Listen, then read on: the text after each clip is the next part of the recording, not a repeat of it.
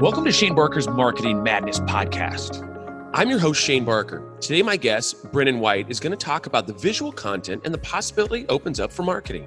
He is the founder and CEO of Cortex, a company that has developed artificial intelligence solutions for social media marketing. Listen to him as he tells us how AI has the potential to revolutionize social media and what brands can do with it.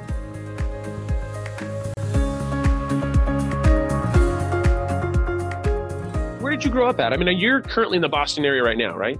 Yes, sir. Grew up in the Boston area as well, so I uh, haven't moved too far. Uh, the town I grew up in is called Weston, Massachusetts. It's like uh, 15 miles directly west of Boston. So little sleepy town.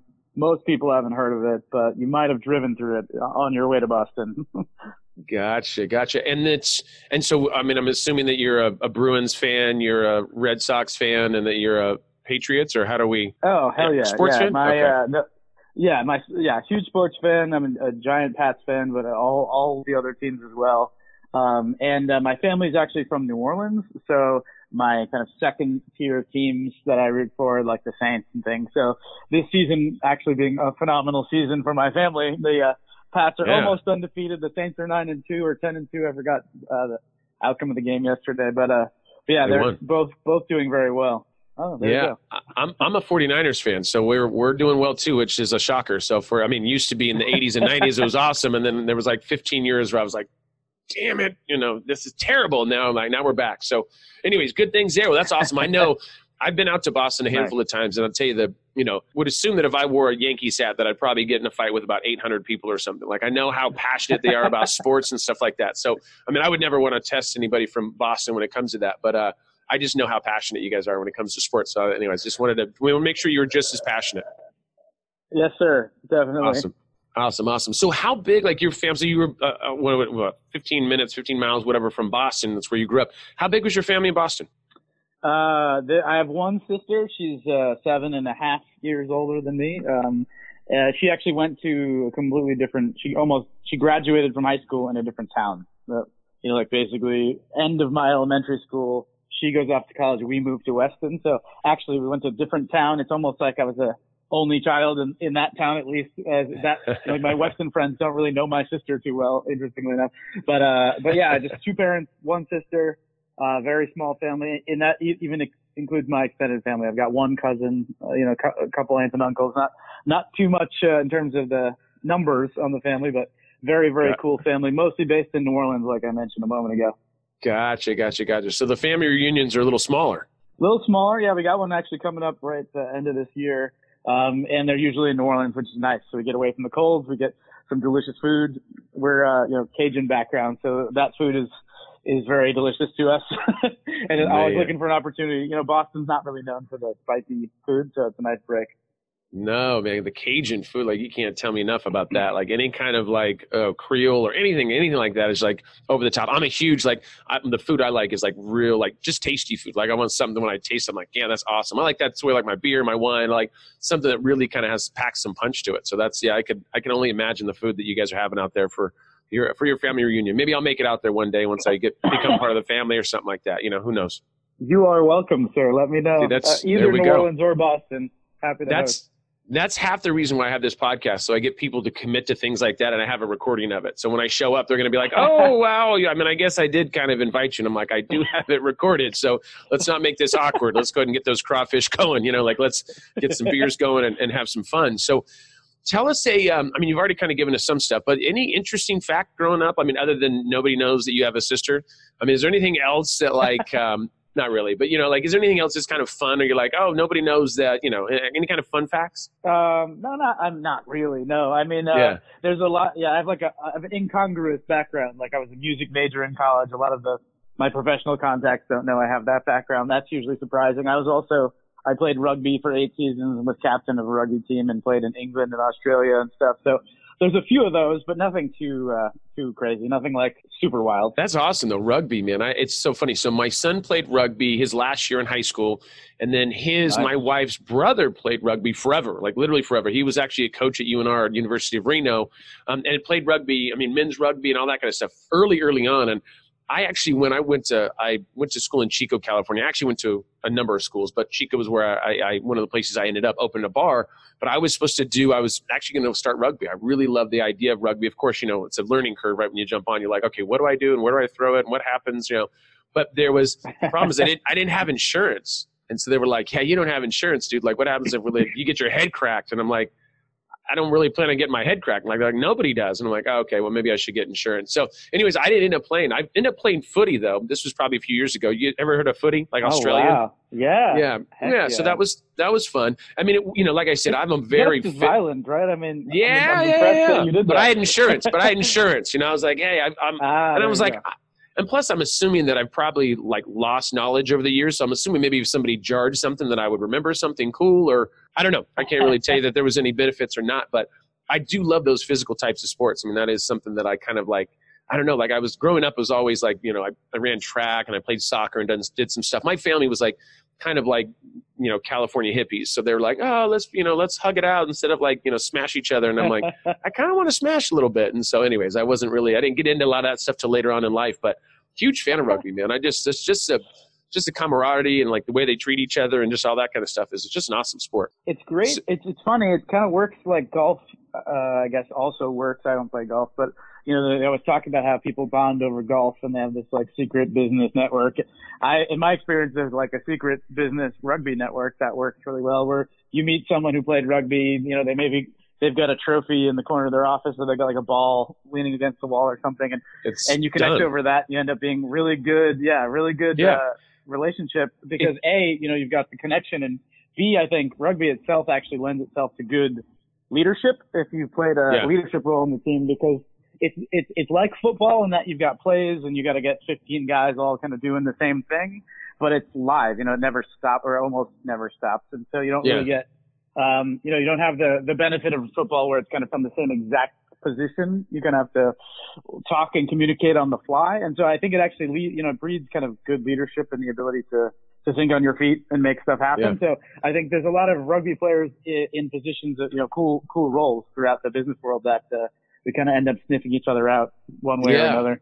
Yeah, one of my uh, best teammates over the years was a Jesuit guy in high school and uh, played rugby there and went on to actually be in the Super League, which is kind of at the time was the best league the U.S. has. Now we've got a major league professional rugby league that just started a couple years ago. But prior to that, he won the Super League as a super young guy and was a Jesuit guy. So I'm even familiar with that team. So That's small- awesome. small yeah, yeah, yeah. usual. It's man, talk about a close knit community. That's uh, that is one of the things too. On top of the networking. So my wife's um, uh, brother Don, his name's Don Padlock, but he, I'm telling you, he's you know the the community. He goes into any area and they start talking about rugby, and then all of a sudden they're like, whatever you need, anything. And it is a nice little.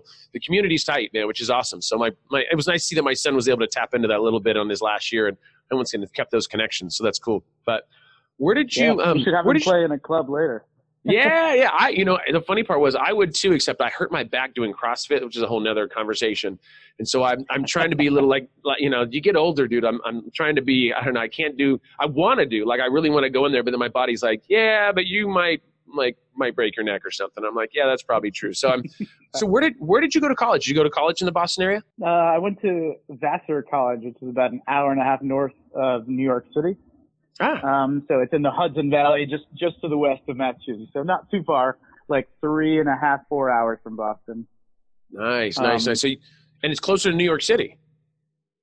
Close to New York City, yeah. Hmm. It's uh, it, you know, you can just hop on the train as a college kid and be in the city in like an hour, hour and a half. It's pretty convenient for Yeah. partying and you know seeing the the museums and going out with your friends and all that good stuff. Um, but yeah, I, I actually played a ton of rugby there too, and so I spent you know almost every weekend on campus just training and playing games. So didn't really go to the city as much as the average kid there. But um, Yeah. yeah, it was a really good school for for a lot of things. And as I mentioned earlier, music major. So um, they had a really great music department when I was there. So That's awesome. was And then what.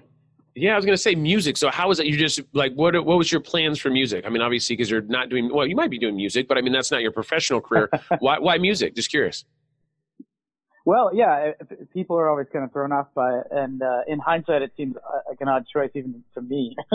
Ironically enough, being the guy who made the call, uh, but, but yeah, I mean, to me, at uh, growing up in Weston, as I mentioned, they had one of the best public schools in the state, but it didn't Mm. have a music department in terms of there were no music theory classes. You know, you couldn't really learn about music other than you know being in choir or band or something like that. And so Yeah. uh, when I got to Vassar, you know, one of my passions uh, was music, um, but I was uh, full on going to be a biology major. I'd done really well in the the AP bio test and all that stuff, and it kind of just came naturally. Biology did, and so. But when I got to Vassar, I took some kind of intro music theory courses and just said, "Oh my gosh, there's this whole language behind this thing that I Yeah. really like." And you know, it just appeals to like I've got the creative side and I've got the kind of mathy, nerdy side, and music's kind of like the the, the meeting of those two minds, right? There's a, Yeah. it's absolutely art, but it's also heavily kind of based in numbers.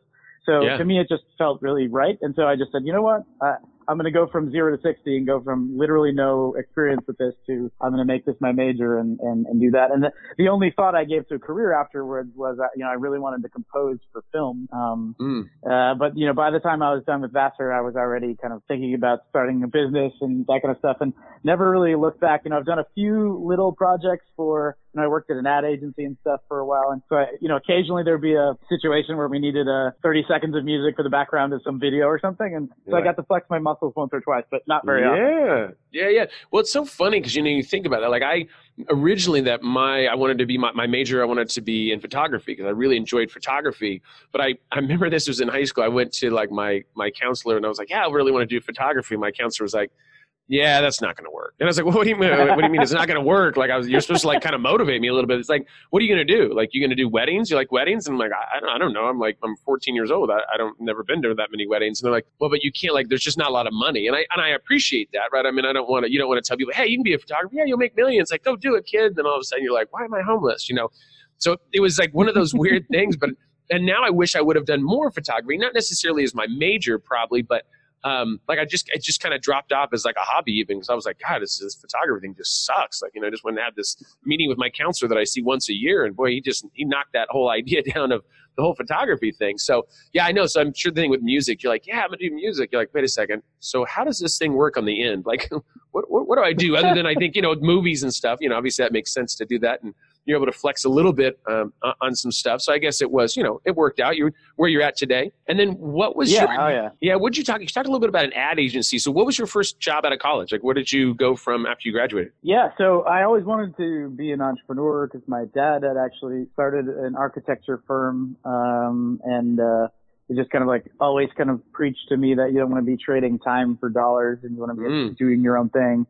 Um, and I, you know, was young and impressionable, so I took that to, to heart. But right out of college, um, you know, I didn't have any money to start a company, and of course, no connections or anything like that. So uh, I took on three jobs right out of college and just lived at home and saved money. The the main job being a I was a software sales guy for a tech company uh, in Boston, Ah, uh, and uh, and so that was kind of like my first exposure to tech, and it actually was a SaaS company, um, and so you know it was really it kind of early in the SaaS world, so that was pretty good. Got some experience selling there. Actually, turns out I was pretty good at it, so I made a decent amount of money. But like at nights, I would be a bartender. On weekends, I was selling real estate, and I was just trying to save as much money as I could.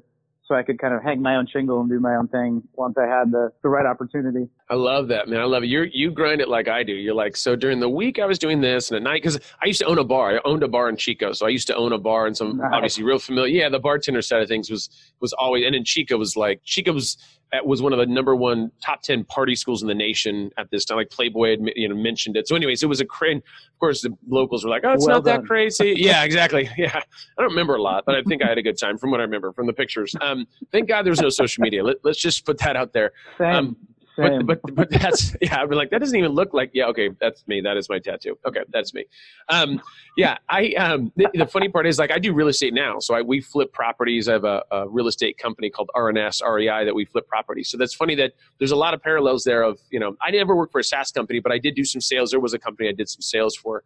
Um, and I think it's kind of funny. So with your, you know, Cortex, you that probably was a little bit of a foundation for getting sales going and kind of understanding that whole process, especially in the SaaS business, right? Yeah, it's funny because you know there was like a eight year gap or so between this, you know, those jobs and Cortex, where I founded a, a digital marketing agency and did that, um, which the sales there is actually quite different. Um, but yeah, the sales skills I learned were probably some of the most valuable skills I, I have.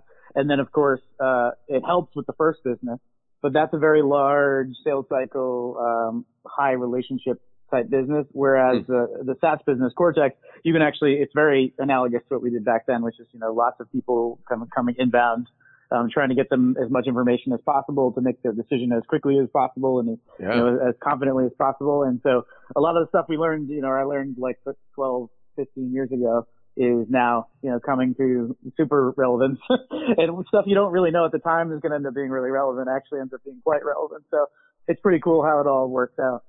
Yeah, that's you know it's funny. I, I, love that like when you talk about the foundation, like how people started off, because I, I, always think that's so interesting, right? Like I did. Um, I mean, I used to do some like door to door sales, and I also worked for a real estate company. I was actually a buddy of mine's, and we would do I would do cold calling, you know, which was terrible. I mean, I I was like the worst cold caller because everybody else was doing like 600 calls in a week, and they would go, Shane, in your numbers, you did 74 calls. Good job, buddy. And I'm like, and I knew the owner, and I was like, just not a big fan, but you know, you know, not, I'm surprised they even kept me as long as they did. But was just because I didn't like the cold calling. But I learned so much from that. Like that was the foundation of like psychology and how you talk to people. I mean, you know, I'm calling people din- during dinner time after they got off work. They're trying to spend time with their family. I'm like, hey, do you want to refinance? And they're like, no, not at all, actually. And I'm like, sounds good. So what's your current interest rate? Like, how do you, you know, it's like this. Like, no, I just told you I don't want to do this. Perfect. So you guys had a four or five percent.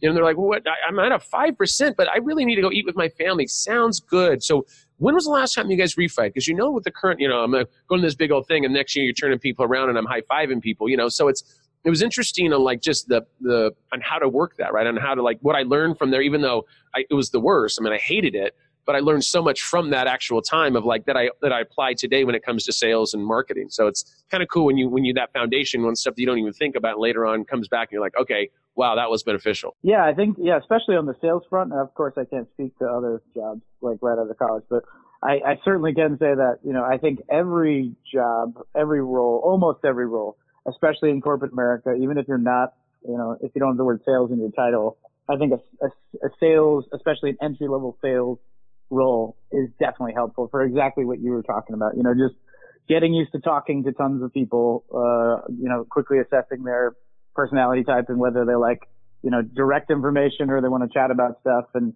just kind of understanding yeah. how to communicate with various people well. Uh, I think that that is, you know, only a benefit regardless of where you are. Even if you're in IT or something, I think communication skills are huge. Um, yeah. and, uh, you know, at the time I had the same feeling as you. I was like, well, this really sucks. I don't want to do this very long. Yeah.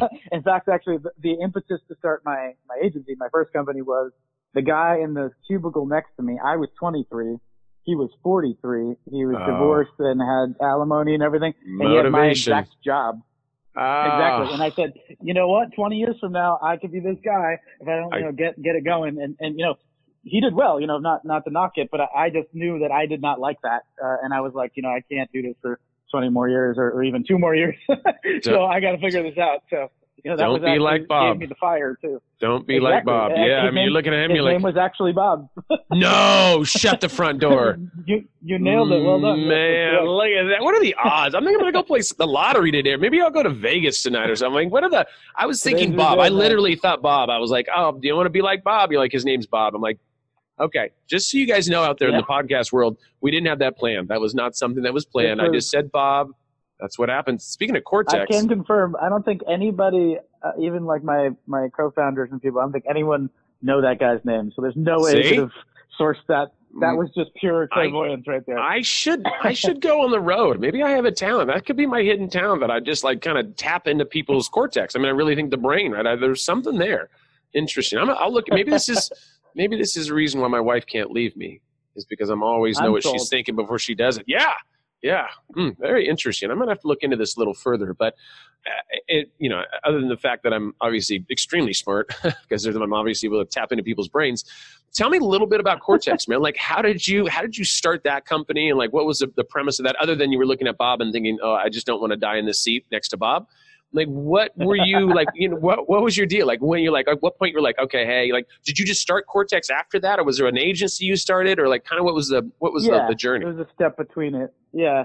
Yeah no exactly. So the bob the, the bob story was the impetus to start something. Um but the first opportunity was actually a digital marketing agency. In fact uh, it's called pandemic labs. It still exists. It's actually crushing it right now. Um my co-founder nice. is actually one of my best friends from middle school back in weston uh, Middle School and High School back in Weston. So, you know, kind of reconnected with him and, uh, he had some experiences that kind of echoed mine where we said, uh, hey, you know, we were both the class of 05 in college, which if you figure, you know, do the math, we were the last or the first class that was on Facebook, um, uh, you know, in college. So we were, you know, he was at a different school than me, but we both were in that initial, you know, like 20 schools that, you know, could be on Facebook before the general public. So we had this experience, uh, using social as like users. And then, you know, as 23, 24 year olds, you say, Hey, you know, businesses are going to want to use this. And, you know, you see people kind of taking stabs at YouTube or, or early Facebook before there were brand pages or right when Twitter launched and trying to figure that out and saying, you know, they need a young person who actually uses this stuff to translate for them. And so that's actually where the agency came from. And the Pandemic Labs was specifically to help people um, use social. Uh, in fact, as far as we can tell, we're the first social media marketing agency in the U.S. Um, and so we were kind of a little too early. You know, we started in early 2007 and, you know, the market didn't really pick up till 2009, let's say. But, you know, we were doing that, um, and that when the market did turn around, we'd already had some deals with, you know, Puma and Dunkin' Donuts and stuff. And so we're kind of like the only game in town. And that led to, you know, big booming business for creating content, uh, for ads and social and all that stuff. And that's where Cortex came from. So, you know, if you can imagine, we're working with the, the big Fortune 500 brands kind of globally, and we're seeing the same exact problem at every company at yeah, every yeah. level, which is that, which is that whether we're talking television ads or online video or social or any of that stuff, as long as there are visuals involved, there's an entire, uh, guesswork. You know, this entire thing is, is predicated on somebody guessing a piece of content, you know, doing their best effort to create something cool that they hope the audience will like. And then some CMO somewhere, you know, kind of rubber stamping and saying, you know, I don't know what's going to work, but I got to try something, you know. And so, you know, for me, from my perspective as the agency who's kind of, you know, we're on the hook for the success of all this, it was really hard to repeatably be successful. Um, although Pandemic was and still is quite successful at that. It, it, the, the kind of impetus came out of trying to solve that underlying problem, right? There's a lot of ad tech out there that does a lot of specific ends of the funnel things, but our, the thing we were trying to deal with was, you know, how do you predict the performance of these visuals? Whether it's an image, whether it's a video, uh, cause if you could do that, then you can invest with confidence across all of these different channels. And you know exactly, you know, should I put half my budget here or should I create, you know, if I'm going to go do a photo shoot for this brand, you know, what should be in the photo shoot and how should we make this, this this photos, this series of photos look different to, to hit the audience we want, right? Those were the questions we were consistently asking. And when we failed, you know, that's effectively how we failed over and over and over again. So when we went to, you know, when you, when that's happened to you the 50th time, you kind of go, wait a second, yeah. this is the same damn problem. Can we solve yeah. this? And luckily for us, you know, Boston is in next, you know, we're basically next door to MIT. There's a lot of smart kind of technologists around here. So you can, very quickly say, you know, hey, does anyone know how to solve this problem? You know, what what technology should we be using? That kind of thing. Is my business partner and I, neither of us were the tech ones. You know, we were the both business guys, um, and so we connected with some guys in Boston very quickly that happened to be machine learning guys that you know said, oh yeah, this is a perfect machine learning problem. We can do this, uh, and then we were off to the races. And as you said earlier, that's basically like four four and a half years ago. So it's crazy. So it's funny. So you're like a lot of the stuff that you do is like early. Like I mean, I'm not gonna say too early, but like right, like which is crazy. I mean, if you think because there there are things. I'm gonna give you an example. Like I think it was I can't remember the name of the company, but it, like Safeway. It was pretty much Safeway, and they were they wanted to deliver groceries, and they were like the biggest startup that failed because they got whatever it was, one billion dollars, whatever the number was, and they wanted to deliver groceries, and it was just too early for the concept. And now Safeway and there's other companies that are doing that. Now we have the shared economy, and there's all kinds of other stuff. And I'm not saying you guys aren't going to make it because you guys are doing phenomenally well, but it's just interesting because you're like I think we were the first social media agency here, you know, whatever you said, 1942. Not really, it was like 2007, but like a long time ago, right? And the same thing with Cortex. Like we look at this and we go, oh, okay, like what you're talking about is saying, hey, like, can we let's predict what piece of content is going to be going to produce the right types of outcomes, right? Which is kind of is kind of is something you know that's the hardest part of marketing, right? They always say like, I know 50% of my marketing is working, I just don't know which 50%. So I was going to say the, the that is the quote that everyone quotes, and you're exactly right. The conclusion everyone draws from that, I think, has traditionally been the wrong conclusion. And that's basically why we created Cortex because the, the conclusion was, well, we got to track things better, right? Which is, which is certainly true. And, and we do have to track things better. And we're still kind of like embarrassingly bad, I think, as a, as an industry at tracking yeah. lots of parts of marketing, at least. Uh, some of it, of course, is quite good nowadays. But but the the the other thing you could draw right there is you could say, well, if if marketing itself is this big question mark in terms of you know investment, because right that that question is effectively what a CMO is asking themselves every day. It's yeah. like I've got this, you know, I got a hundred million dollars to spend next year, uh, and I really don't have a lot of confidence in where to put it. And yeah. the, you know, the question we could have asked ourselves after that is, well, why is that? Which the answer is, well, because all of it currently has this big question mark opinion, you know, bullshit in the middle that is creating the content, right? And so if we, if we looked at that, you know, if other people had looked at that a little bit differently, they certainly would have come to the same conclusion we did, which is that, you know, there's this big question mark in every single process when it comes to marketing and advertising. If we solve for the question mark, right, all of a sudden we'll know, we'll have a much, much higher level of confidence in what we're doing across any of the channels if we can figure out what the content's going to do in advance. And so, you know, that was, that was us kind of just taking a look, you know, taking a step back and saying, you know, this appears to be the problem, all these different companies and all these different industries and, you know, it can't be, you know, just us. So yeah. uh, that was the risk we took. And yeah, you're exactly right. We're like, I'm, I guess two for two at least. I'm too early. If I ever do this again, I will wait a few years. Yeah. because the early yeah. part's tough. The early part is tough. But uh, so far, you know, both both of them have done fairly well. So um, because yeah. you're I'll the thing is later. Yeah, I mean that's the thing is like you're you're like you're blazing the trail, which is awesome, but it also sucks because we've also done that. I mean, I've had companies in the past that I've owned where I'm like, this is awesome, nobody else is doing this, and I'm like, God, this really sucks, nobody else is doing this, right? Because you've got to educate everybody, exactly you got to right. tell the world, right? so it's like it's awesome, and then like like we talked about earlier in the podcast, you you said you were at a, an event, I think you were speaking at an event, and everybody was looking at you like like, God, this is awesome that he's speaking in Chinese. I just don't know what he's saying.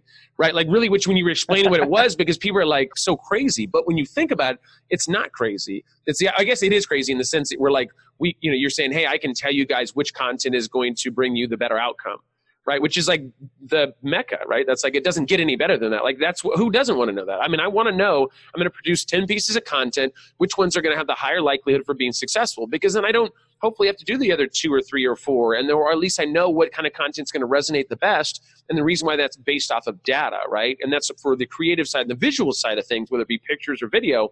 I think it's phenomenal. I think it's almost crazy, like right? It almost sounds a little crazy. Yeah, and especially because I think a lot of people are high level thinkers, which I think is actually good. Um, and I think they think humans are creative and I haven't seen a computer or software be creative. Therefore, it's up to us to be creative. Therefore, there's no way to track it, right? They're kind of thinking in high level abstract, which is useful. And I think in general is a good way to think. In this case, though, the way AI is taking over things, not not marketing, not only marketing, but but everything, is that you know people hear the word AI or the phrase AI, they think like you know C3PO or somebody like that, or Data from Star Trek. They think yeah. something that's very human-like and has like a broad range of capabilities. You know, like a Data from Star Trek can move around, he can see, he can talk, he can hear, he can also process lots of data. But actually, AI in in in the real world, the way it's taking over our our lives today is via these super narrow capabilities. So it's absolutely reasonable to say humans are the only things capable of doing creativity today. That's super mm-hmm. reasonable. But even two years from now, it's absolutely reasonable to say, you know, the, the totality that I think of as creativity is only doable by humans. But between now and then, uh, little pieces of what you previously might have called creativity now you're just going to say, oh, software does that. And in our case, yeah. it's looking at millions of images, processing it all with machine vision, knowing exactly what colors are being used, what, what objects are in the image, whether they're humans in the image, what age they are, what gender they are, where they're located, all that stuff, and using a different type of machine learning to find the patterns, right? That's something that, you know, you could, you humans could, could kind of do unofficially now. You could kind of get a sense for the patterns. You could hire a team and try to manually do that. But you know, software is just really, really much, much, much better than humans at that one tiny piece of creativity, right? And so you lose, you know, let's say five years from now, everyone's doing it our way, just that little piece of it. You won't really think of that as creativity anymore. You're kind of, you say, okay, software does that better, but we do this, right? And so over time, you're just kind of like you know, software is getting better at a narrow uh, piece and biting that off, and then another narrow piece and biting that off, and then eventually, what we once thought of as creativity, you know, half of that is going to be do, be done uh, by software, and the other half is still going to be in the human hands, and the humans are be much much better because the things that you know the inputs into what they do. You know, when you go to make an ad campaign, if you go into that creative process knowing the colors you should be using, what the audience likes to see, you know, what exactly what kind of humans should be in it to make the audience happy, where the ad campaign should take place, uh, all those kinds of things, right? That just makes your creative process much more successful. And so it's cool because you're exactly right. Kind of people, when they think at a high level, they're like, well, this is human stuff. How does human stuff get automated? You know, from a big perspective, you know, they're right. I don't think creativity will ever go away and I don't think creative jobs really will ever go away. But these individual things that make up what we currently consider to be creativity, those will be done and are currently being done, as you can see with us, by a by a software and AI. And so it's pretty cool, uh, and I think it sneaks up on you uh, in terms of kind of where the automation is going to happen and how it's going to affect you know the day to day. So, eh, so just to um, break this down. So, is the goal of Cortex to get rid of all the humans? Just no, kidding. Uh, no, no, I'm just kidding you. No, no, I'm totally kidding you. totally kidding you. No, I think what you said is awesome because it, it, you're like, wait a second, what just happened? Um, no, I think what's awesome about what you said, all joking aside, is that I, I love it because it's like, okay, let's say there's 20 things that happen in this process. And AI or machine learning can take care of one or two more things, right? And maybe three things and maybe four things. But there will be things that just, that I would say maybe not in our lifetime, and maybe that's not true, that will be able to take over 18 of those 20 things right but for now it's like the way that humans work in the process but there's it's no different let's give you an example like let's say seo right so in the beginning i would you'd look up keywords and you kind of do this you kind of do that and then you have some software that now you can look it up a little better now that's not ai or machine learning but the idea of it is is that there still takes some eyeballs, right? You can look at these reports, you can do all this stuff, but that just makes it easier to be able to put this stuff together. And it's the same thing with this. It's like exactly. we're going to take care of these little things that that you might not look at as a headache, but these are things that we're going to make it easier for you to be able to put together the pieces of the puzzle for you to make that decision as a human, let's say. Right? So I think that's really the way that exactly you explained right. it, I think is it, it, it's um, palatable, right? Because if not, you go, hey, we have these uh, machines and they're going to look at a few colors and they're going to tell you which one works. And people go, whoa, that sounds freaky. Like, what, what about like, I mean, am I involved? am I not involved? Like, like at what point, you know, like I'm just, I just see Will Smith coming down and then like, just take all the humans and put them in back. And you're like, oh God, but wait, I have some ideas. Like, no ideas from the humans, you know, just give it to the machines, you know? So I think people freak out about that. But really at the end of the day, the way you explained it is like, to me that makes sense like that makes sense of like it's just going to make things easier right we're here to take a look at things that maybe you might process with your brain you look at and you go i think that i think they like this think like this but we as humans can't i can't take in 10,000 pieces of data process it and then say hey this is what we're getting right? And that's where i think the efficiencies happen. Yeah exactly. And so i'll give you a real world example. One of our customers is a big um, consumer products company hair care skin care things like that. And um, and they did an initial analysis with cortex. One of the kind of gateway drugs we sell is a visual vocabulary report. That's the name of mm. the product. And it's made for people who are not ready to jump in with both feet, who are probably a little hesitant, like you described. They don't necessarily want to invite an AI to the party yet. They're not sure what that means. This is yeah. a PDF. They can take it, they can leave it, they can share it. It's really easy. It's, it's not threatening. But what it does do is it shares hundreds of different trends and creative choices that they can test, and it predicts how the creative choices will impact uh, the performance. And so one of the one of the trends, or two of the trends that they saw, was were color trends. One of which was about uh, pink, and it showed that this kind of specific type of pink, and it actually gives you the exact hex code, right? Because we're not dealing with humans, we're dealing with a, a software's ability to be super duper accurate. Um, it gives you the exact hex code of a kind of light shade of pink. It said this pink uh, is 19% performance uh, better will, add 19% to your performance. And then later in the present in, in the kind of findings, it had a slightly darker shade of pink, and that hex code for that. And it said that this pink will detract. Uh, I forgot the number, like 18 or 17. It was a similar number, but but on the negative side from performance. And they said, wait a second. So just by changing our images from this darker shade of pink to this lighter shade of pink, we captured the delta, so like 35 plus percent in performance. And, you know, that's effectively what Cortex is telling them that by making this slight color choice, to their ads and their, their content, they're going to make a huge impact and performance down the line. And the cool part was they shared with us that they'd tried to do a color analysis before. And because humans can't really see at the pixel level and can't really see necessarily reliably between, you know, the light pink and the dark pink, and they wouldn't know exactly where to draw the line anyway when they were doing this campaign, you know, they, they did effectively, when they did their own analysis, they did like the 12 colors that you get in the crayon box. You know, they did one mm-hmm. pink, they did one red, they did one blue, yeah. et cetera. And so their analysis about pink was that it was roughly a neutral color, right? And so they said, you know, pink's, you know, about, about zero. It doesn't really have an impact on performance.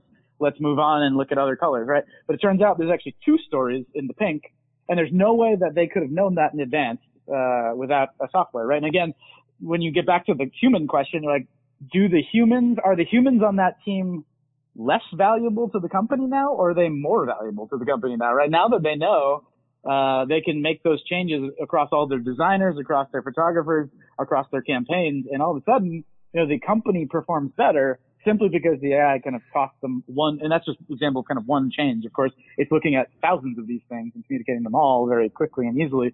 And, and yeah, back to that story you, you're kind of getting at, that's the crux, right? Is that in every case where automation, you know, screw AI, right?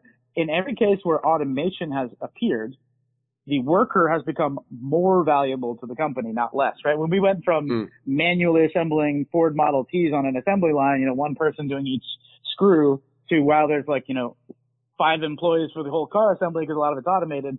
Those humans are responsible for much more value delivered than yeah. you know the thousand humans it took before. And it's the same story here, even though the the word we're talking about is AI.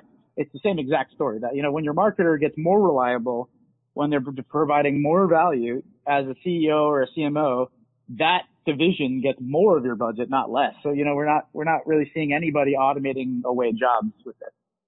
No, that makes sense. I think the biggest. I mean, what is what is the? Uh, I'm going to switch this up a little bit. What is the biggest hurdle that you're seeing? Of I mean, because it really comes down to I think, like, how do you get a big company to commit to something like that? Because I think in in when you say it, it makes sense. But it's like, and I know that you guys have been doing this for about five years, right? I mean, you guys were like way ahead on this whole thing. But it's just it's interesting to me because I would think if I was a company, I go, okay, that makes sense but then what do like and I, I think you already kind of touched on a little bit. Like you have these kind of these steps to kind of reel them in, let's say, right? And like educate them. I would like you can look at this and then you go, okay, that's kind of cool. That wasn't real expensive. Oh, now I tried this. Okay, and then you get them to a point where you're like, man, this is like this is changing the game. Like I just I could imagine that the I mean for the last five years of trying to convince people to do this because it's even today it's still kind of a I think it's phenomenal, but it's still a little bit like, ooh, you know, let me. I know you have a lot of good case studies and stuff, but it's still a little. I'd be a little bit worried, but I would think once they drink the juice and realize, hey, this is awesome. Like it's like uh, you'd have people signing up all day long. Well, yeah, actually, that's uh, that's been the case. So the first yeah. three years, let's say, were definitely hard, and we're certainly learning and kind of missionary selling, as you say, kind of saying, hey, this exists, try us out. Um, yeah. But yeah, the, that's changed dramatically in the past year. Now, most major brands out there are looking for something like this and are coming to our door.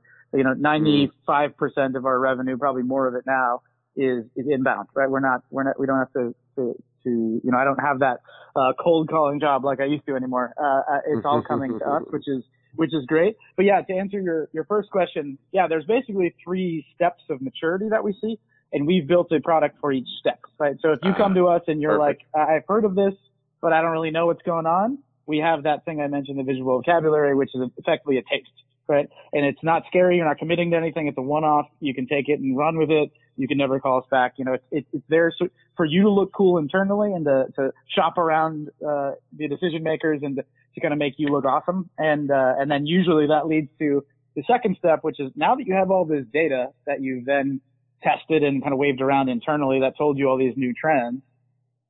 Now you probably want to commit to that data as part of your process. That's stage two. We got a product for that that effectively just a lot more data in a more readily available fashion. Uh, and then stage three is, you know, let's say you're a company that has tasted the data, you've seen the impact that it has, you've built your process around it. Now you want to optimize the use. You want to guarantee that kind of the data is everywhere that it needs to be, that we're taking maximum value from this data we have a platform that is a you know fully operational SaaS platform that not only tells you the data but also automates a lot of decisions for you, right? Because if you if you think about this, where this is going, if Cortex knows the colors that your audience likes and it knows what should be in the images and it knows all these creative choices and it knows them by platform and by time of day and all these things because it's using clustering to compare all of those inputs to find mm-hmm. patterns, right? So it'll know, let's say next Friday that your audience is most likely to engage with a piece of content that is a, a picture of a, you know, your alcoholic product on a beach uh, with these certain colors in it. It also can then plug directly into your digital asset manager and find that image for you and get it ready, right? It doesn't have to just tell you. It can actually just go do it. And so our platform kind of at the top tier, it already does that, right? It plugs into digital asset managers. We've got a partnership with Getty Images. It plugs into stock. So it basically tries to fulfill your content calendar automatically way in advance and do all the planning and strategy for you, kind of built on all that data. And so it's basically, you know, you're exactly right. There's people at every stage of sophistication. Uh, but we've solved that by kind of giving them the right medicine at each stage. Yeah, that's what I was thinking. Is like I, I said, drinking the Kool Aid, but that's what it is, right? You got to kind of like ease them into it because I'll be honest, like what you're saying is like is awesome, right? But I can imagine that like that first step of like, okay, so you guys are gonna like feed me this and this, and it's like, and that's gonna work because the thing is this is this is what's awesome about it is like what's we've done in the past doesn't work. Right? Just staring at something and saying, well, let me. I read this article and I heard that green is really good for SaaS companies, right? You're like, where'd you get exactly that from? Right. Well, I read an article on shanebarker.com and Shane said that green is really good for SaaS companies. And Shane actually is also a speaker at events.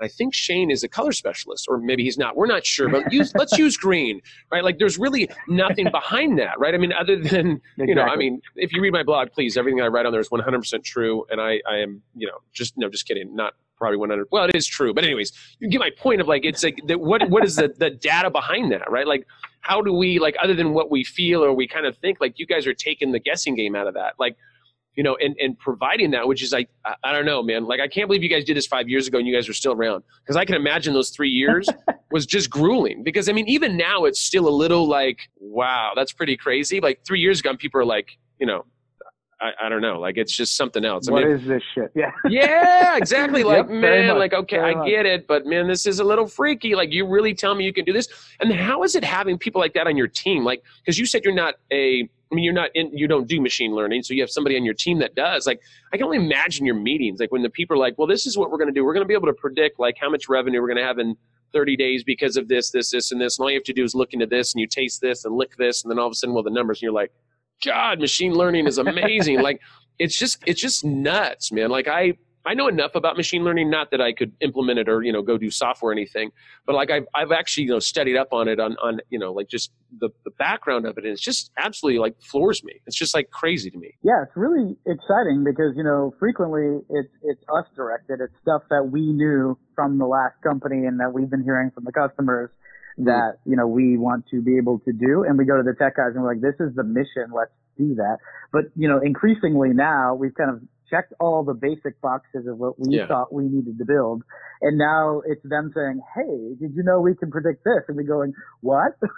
you know, that's incredibly valuable. Can we put that in the product tomorrow? Like that's incredible. So it is a pretty exciting process. You're exactly right. And, you know, part of it is like they, you know, they have PhDs and they've gone deep on this and we haven't. But part of it is like this stuff is evolving relatively quickly across all fronts. So like, you know, for example, if Google put out tomorrow some crazy image processing capabilities that we don't have now, um, like, you know, you could look at an image and look at the angle of the sun and figure out the exact time it was taken. I'm making this up, but let's say they could do that. Yeah. You know, like we could just immediately deploy that to make our data set more accurate and better, right? And so that's effectively what's happening every day. Somebody rolls out this new thing that we can just bolt on to the processing part at the beginning of our process when we gather the data and, and process it. And that just makes us better at predicting because, you know, the data set's more enriched. And so it is a really cool time because, you know, as we, as we go, these guys, of course, are kind of nerding out on it just for fun all the time and professionally, but also for fun. And they'll be like, Hey, this thing just came out. Let's test it and see what it does.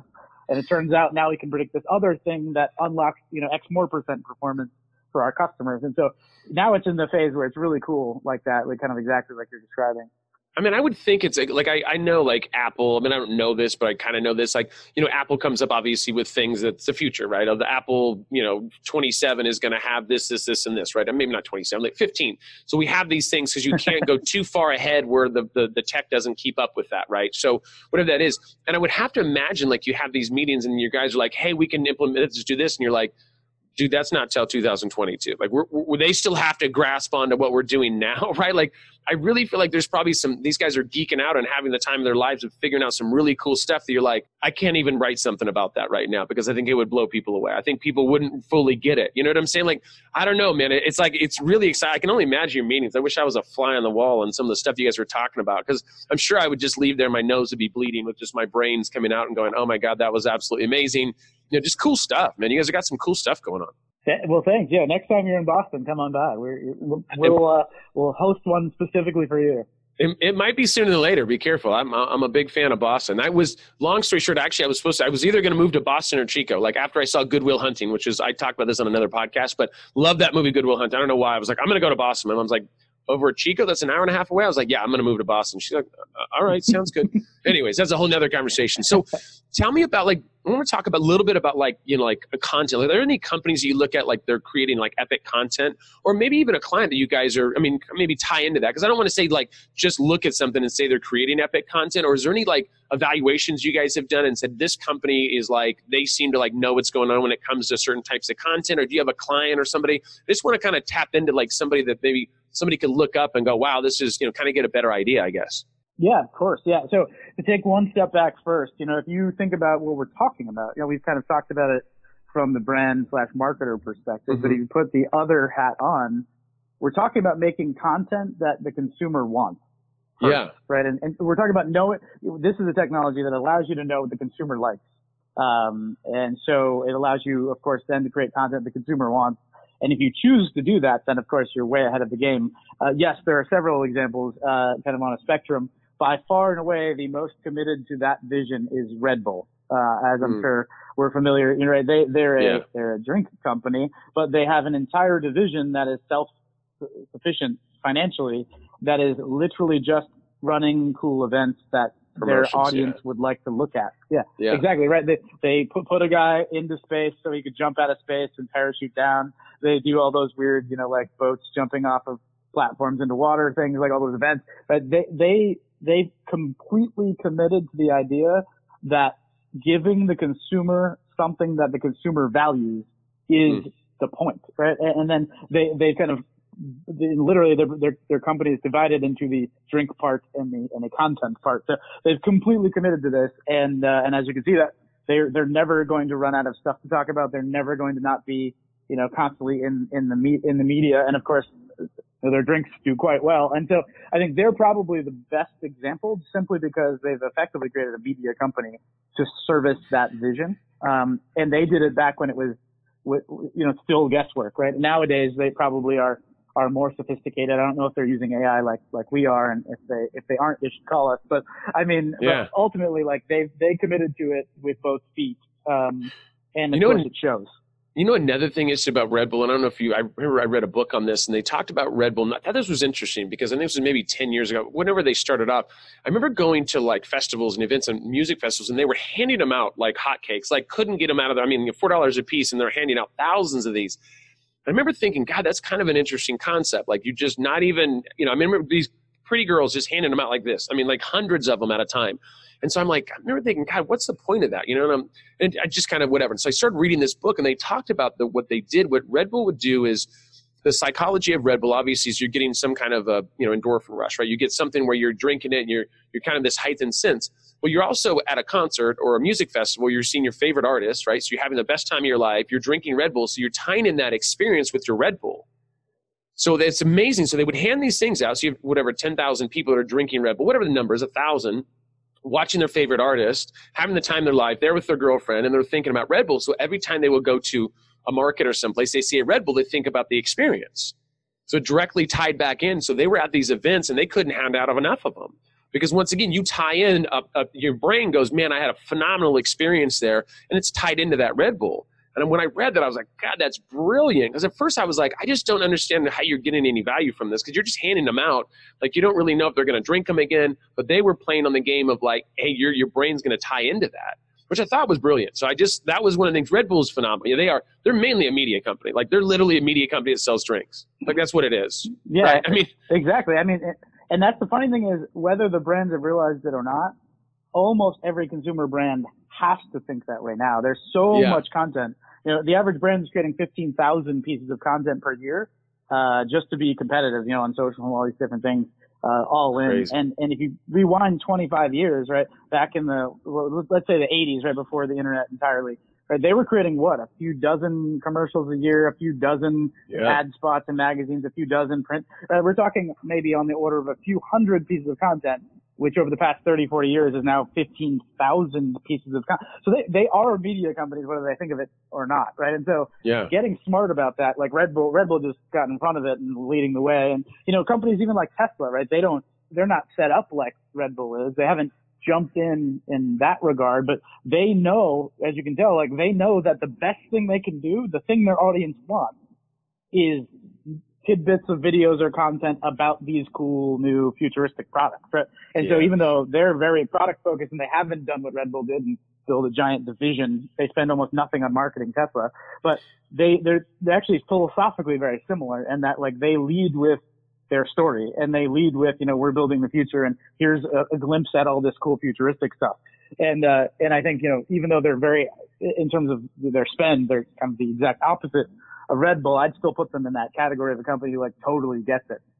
yeah. No, I agree. I mean, I think the any kind of a launch they do is always people just lose their minds, right? And the amount of orders they put in, like just recently the one they did with the Cybertruck and that, and everybody's like, oh, when he you know broke the window Yeah. and this time, I'm like, yeah, but at the end of the day, they got millions and billions of dollars in sales. Like it doesn't, you know, it's like the the things that he brings out and the price point and the, the amount of thought they put into it. It's one of those like I look at these and I go, why hasn't anybody else come up with this? Like it's so weird to me, but he just he saw that there was a, a need there, right? When it comes to the electronic cars or now the cyber ones, and there's just you know, I mean, flamethrowers, all this, you know, the other companies, these guys, just interesting stuff, man. Because it's just like content that people love, man. They like crave it, like we talked about. You know, it's like that craving of like, God, I can't wait for Tesla to come out this next thing or whatever that is. The same thing with Red Bull. Like, what's their next video going to be? Like, what are they going to do? They're going to jump out of what you said, jump out of the, the moon or whatever it is, and you know, come down and live stream the whole damn thing. So it is interesting, like that kind of content. And once you know what kind of content your audience likes, to produce more content like that, right, and kind of have that strategy in place. Yeah, So- we, we haven't done any analysis of Tesla cars or anything, but I would absolutely predict that that recent Cybertruck does exceedingly well simply because it it took a stance from a design point. Oh, in the yeah. car world, uh, as we've seen, almost every car kind of tries to hide in the in the middle and look just like all the other cars. In fact, during their presentation, if you saw, they took the logo off of all the major selling pickup trucks, and you really can't tell them apart. They all look basically identical, functionally the same.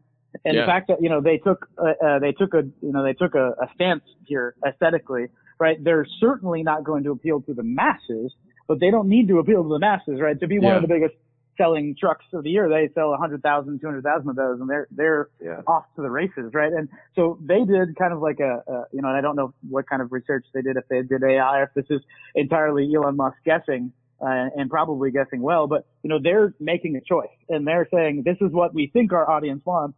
Let's go aggressively in that direction, which, you know, most companies And- don't really have the, the balls and to they're- do, so to speak. they're pre-selling the vehicles. I mean, think about that. Like you lit it's like it's like a, you know, it's like crowdfunding. Like let me go ahead and put this out here as a concept. Let me go ahead and get, you know, 10,000 orders ahead of time and now I've got funding. Like it's it's this crazy thing like you don't ever see Ford go, "Hey, we're coming out with the Ford Explorer. We're going to do a launch and Everybody goes, "Oh my god, the Ford Explorer. I'm going to buy one."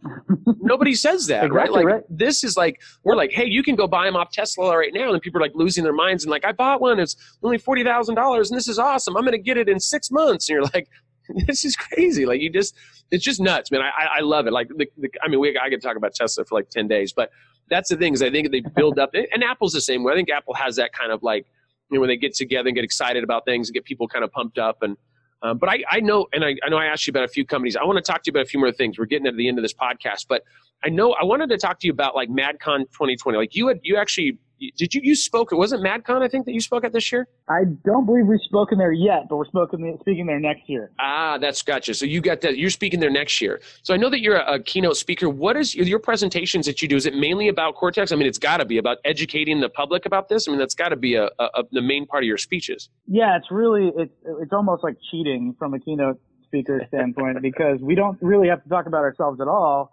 We can yeah. go into every single presentation having just processed a bunch of data either about companies we know will be in the audience or industries that, you know, if it's an industry conference or whatever. The one I was at Thursday was in Belgium, uh, uh, and it had, uh, I went in there and we processed the entire beer industry because Belgians, of course, are very passionate about their beer and they do beer quite mm-hmm. well.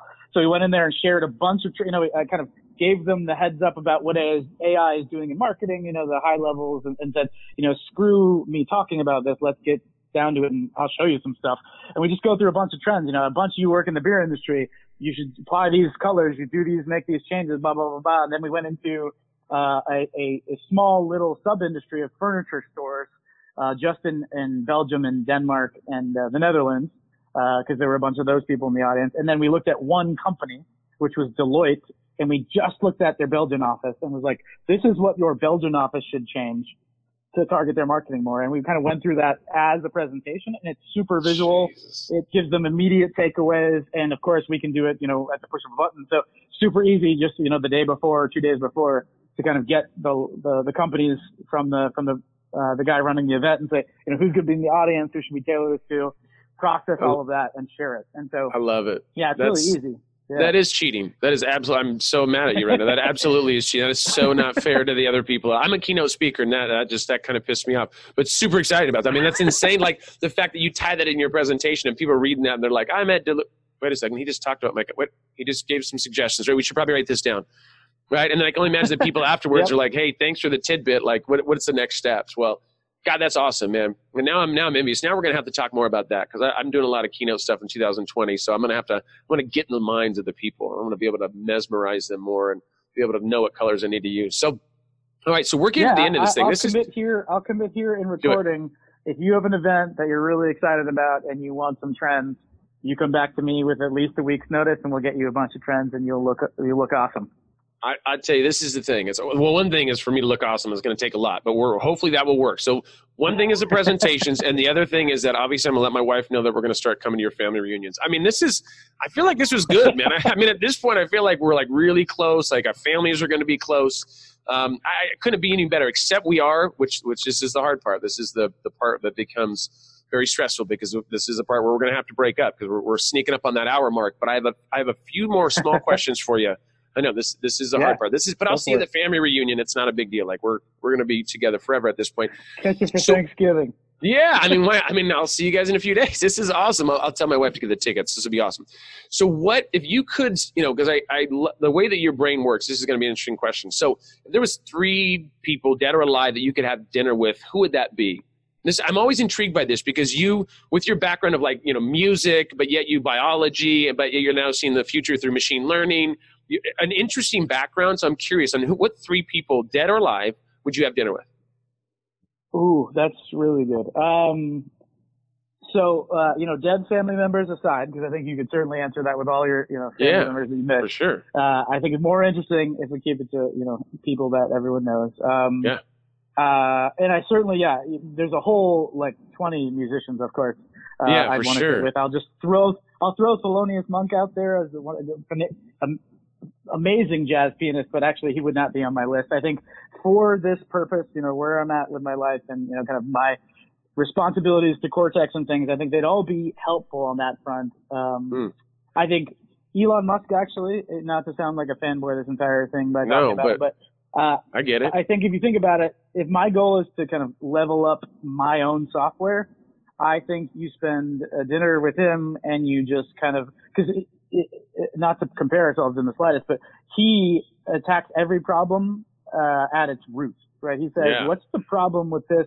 Let's Aggressive. create um, uh, much much cheaper rockets so that we can become a multiplanetary species. What does it take to do that? I'm going to go do that, and, and he successfully does that, right? And and that is, I think, something that everyone can learn from. Of course, I wouldn't want to take too much of his time. You know, he's saving the world. So maybe we do Yeah. fast food. Um, but but uh, the other the other two, uh, I would say another one to level up my own software would be Eisenhower, um, Yeah. because again, you, you never know what to trust in, in historical uh, things. But I've read quite a few biology biographies of him, and uh, he seems to be a very wise person. Yeah, right. And for sure. To contrast Elon Musk with the kind of raw brain power, seems like Eisenhower always made not maybe not always, but very very frequently made the right call, uh, even in a tough scenario. Yeah. Yeah, exactly. And I kind of want to know how, you know, like what is this process to kind of weigh the urgency versus the, the, you know, the importance versus whatever and how to make tough calls, you know, in, in some of the toughest scenarios out there, you know, during the Cold War and World War II, all that good stuff. Um, Yeah. uh, and you know, like, I don't know if you're familiar with his like smoking stories. you familiar with that? Mm, I, you know, it rings a bell, but I don't. I don't know the specific story.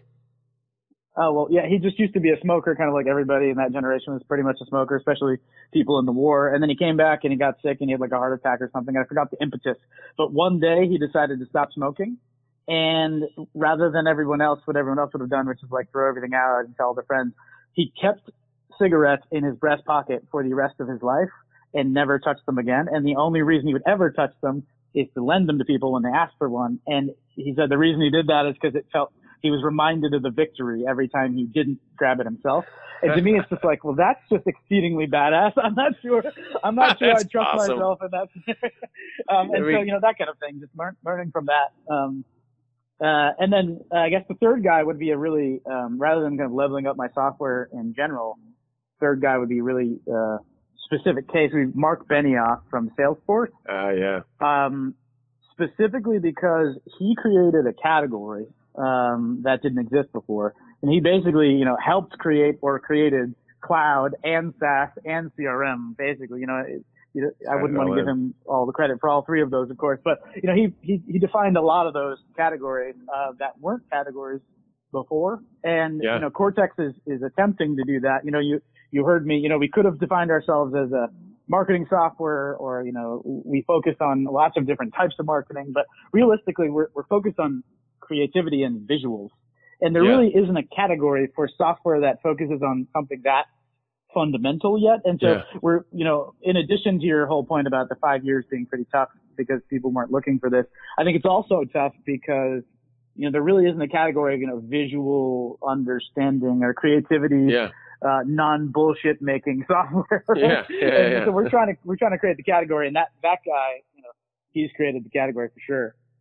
That's awesome. All right, we got my my last question. Those are all three people that I I mean that I would love to meet with myself. Those are all people that are like obviously thought leaders in their space.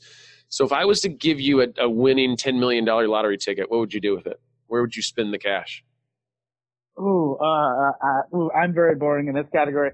Um, I would, you know, uh, I- I'm I'm struggling to think of a more exciting answer to make this not boring. But my real answer is I would invest it very conservatively. I would have the, uh, you know, I'd, I'd, I'd include inflation and reinvest that every year so it, it never loses its value over time. And then whatever comes after, you know, whatever comes on top of that in the year, I would, uh, you know, help my niece and nephew go to college, help my family. You know, I've got, like I told you before, a really small family. So I think this is actually a doable thing. There's only like 11 of us total or something, right? So I think I could kind of take care of everyone if I played my cards right. So I think that's realistically what I'd do. But, you know, I'm a, I'm a big fan of boats and helicopters. So if you want a really cool, exciting answer, you know, maybe pretend I said that.